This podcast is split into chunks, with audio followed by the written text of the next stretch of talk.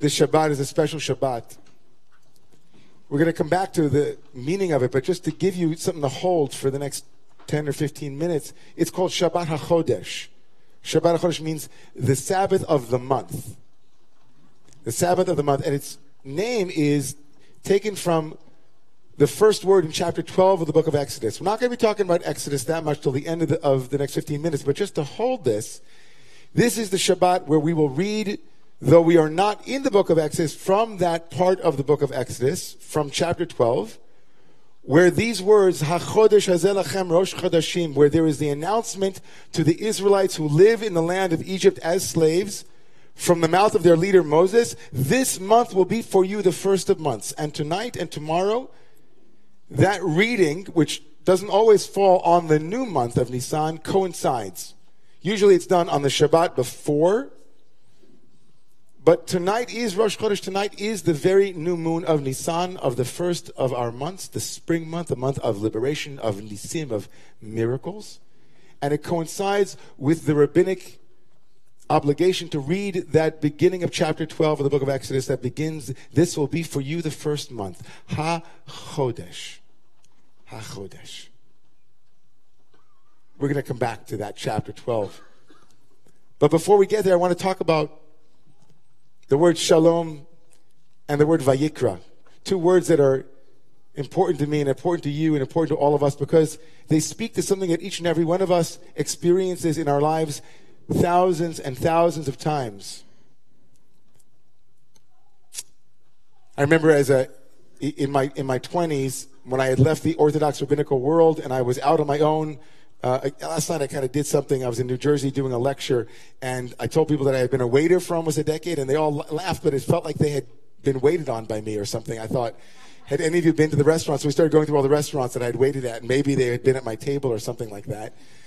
But during that period of my life, I also, I, I, I kind of played with the notion of becoming an actor. And over and over again, people would say to me, you know what? And this happened also when I also had a stint as a realtor for kind of like a month. What, what, what's the connection, right? Make sure you can handle rejection.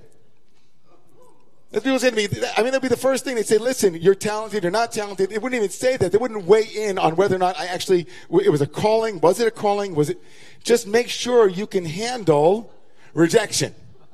It sounded like I was going dating. But that's what it was. I was going to be going, I was going to be knocking on people's doors and exposing myself and being vulnerable and putting myself on the line and they said, you know what? Make sure you can handle rejection. Now, who can handle rejection? How many people here say, you know what? I'm a really, I'm good at getting rejected. I, am great. I mean, look at me. I, you know, go ahead, reject me. See, I'll show you. Go ahead. Just reject. I reject you.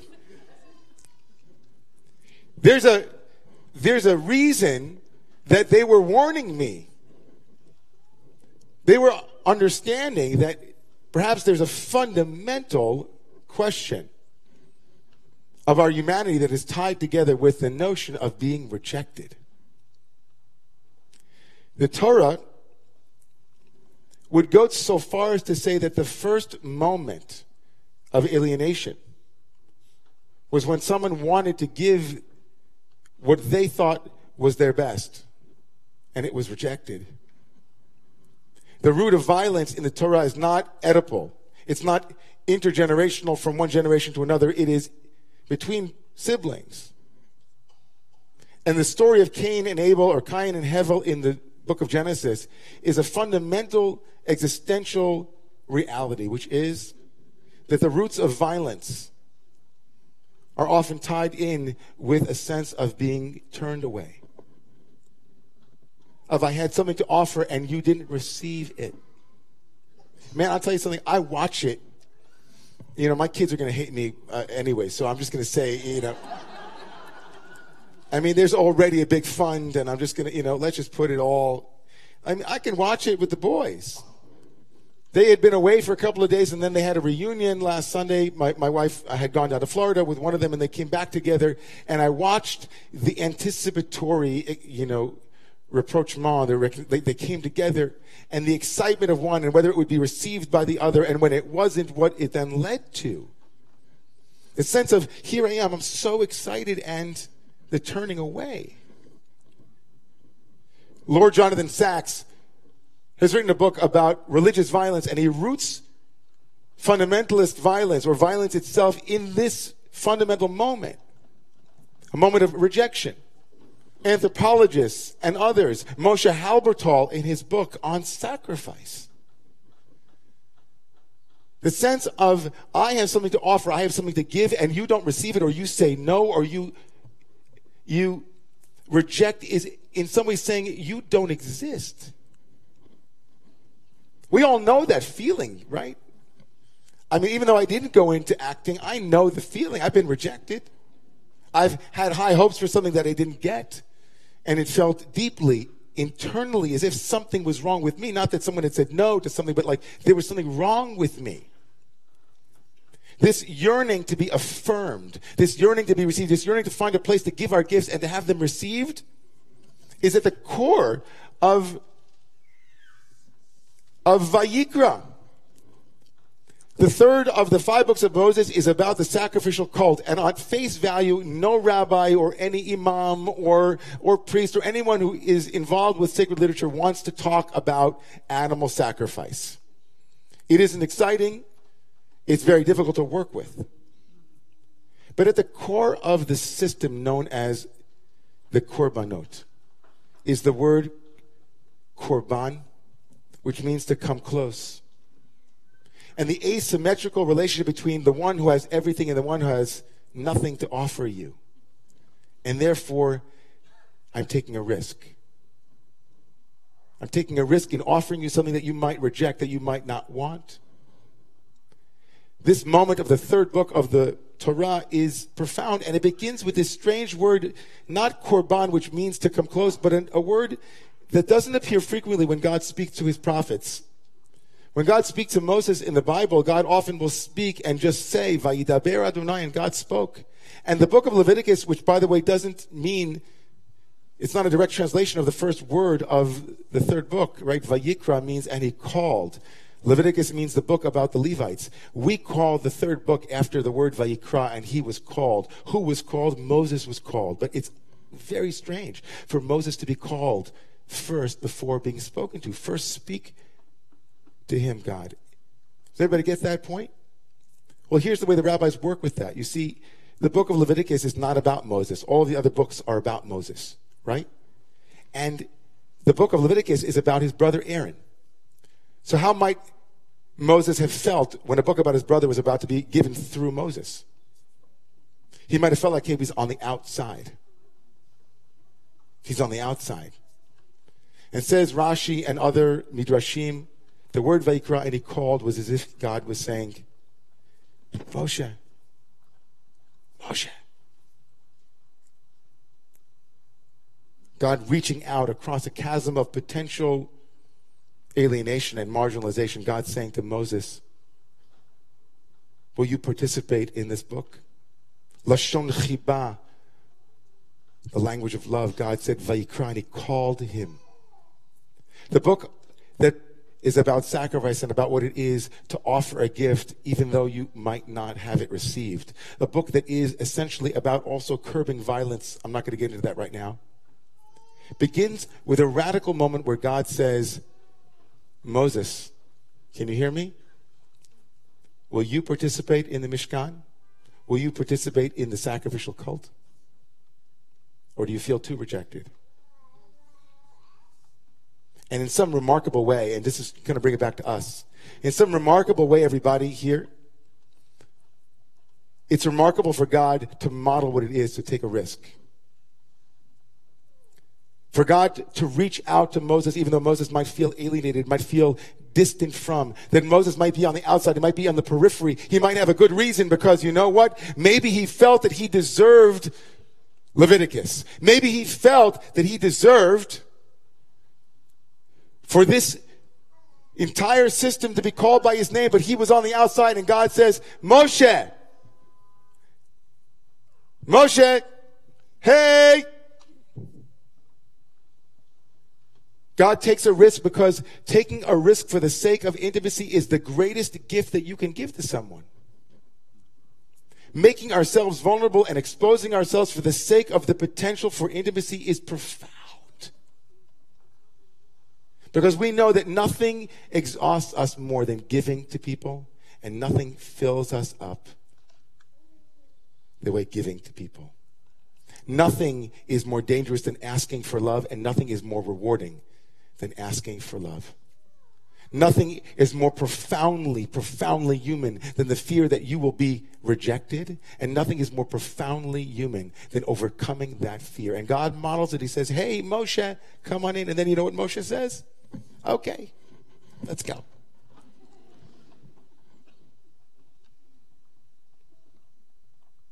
Wow. Giving and receiving. Giving and receiving. The the korban that has to do with peace. I said there was something about peace.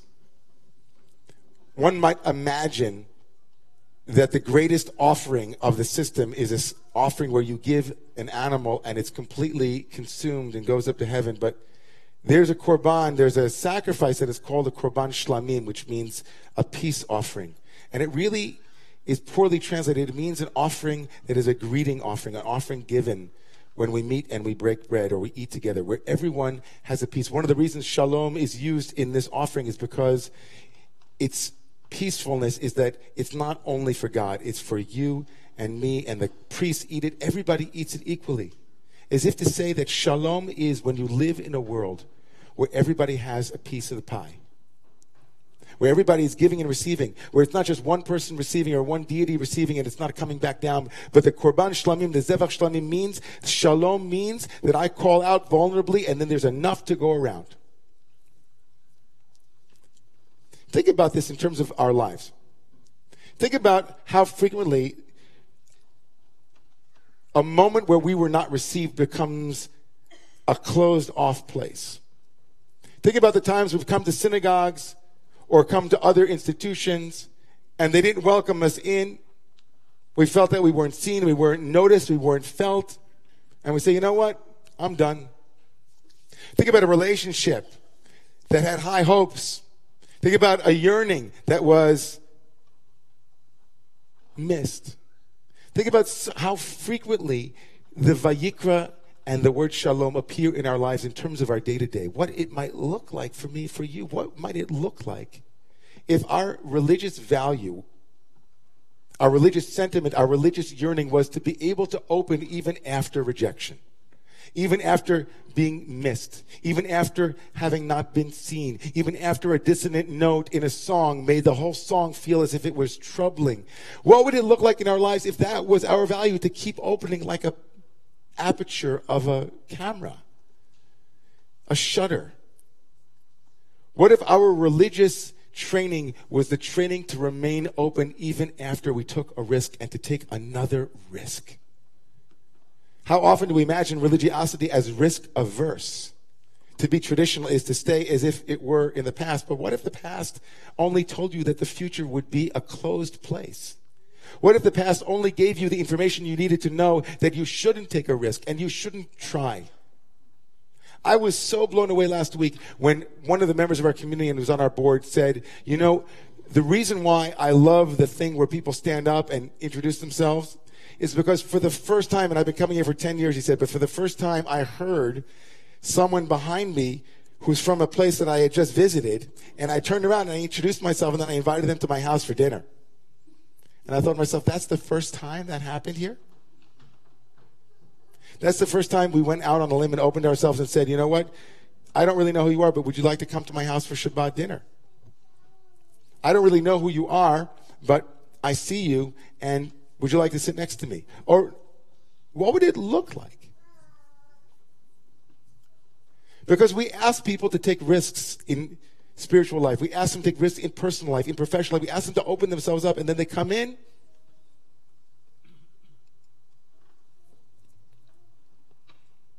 So back to chapter 12. We're coming in for landing. The salient feature of the book of Vayikra is that it's a book about sacrifices, but it's not about sacrifices. It's about taking a risk. It's about risking that if I open myself to love, even and especially if I open myself to rejection, it's only through that that something profoundly healing can take place. And that we will be rejected, we will be cut off, we will have to rise up from the cynicism of past rejection, past the violence that it engenders, and open ourselves up to the possibility that we will open ourselves and be received. Can you imagine 210 years of slavery? I'm sure you can. Can you imagine systems of oppression, backbreaking labor, night terrors? Can you imagine historical people who had been so bludgeoned into a sense of despair that even when the Savior came, they rejected him, but still he rose? He came back. They pushed Moses away and he kept coming back. Said, I'm going to keep coming back and keep opening myself to you, even though it hurts, until you realize that you have to open yourselves to hope. You won't rise again. No one rises unless they can overcome rejection.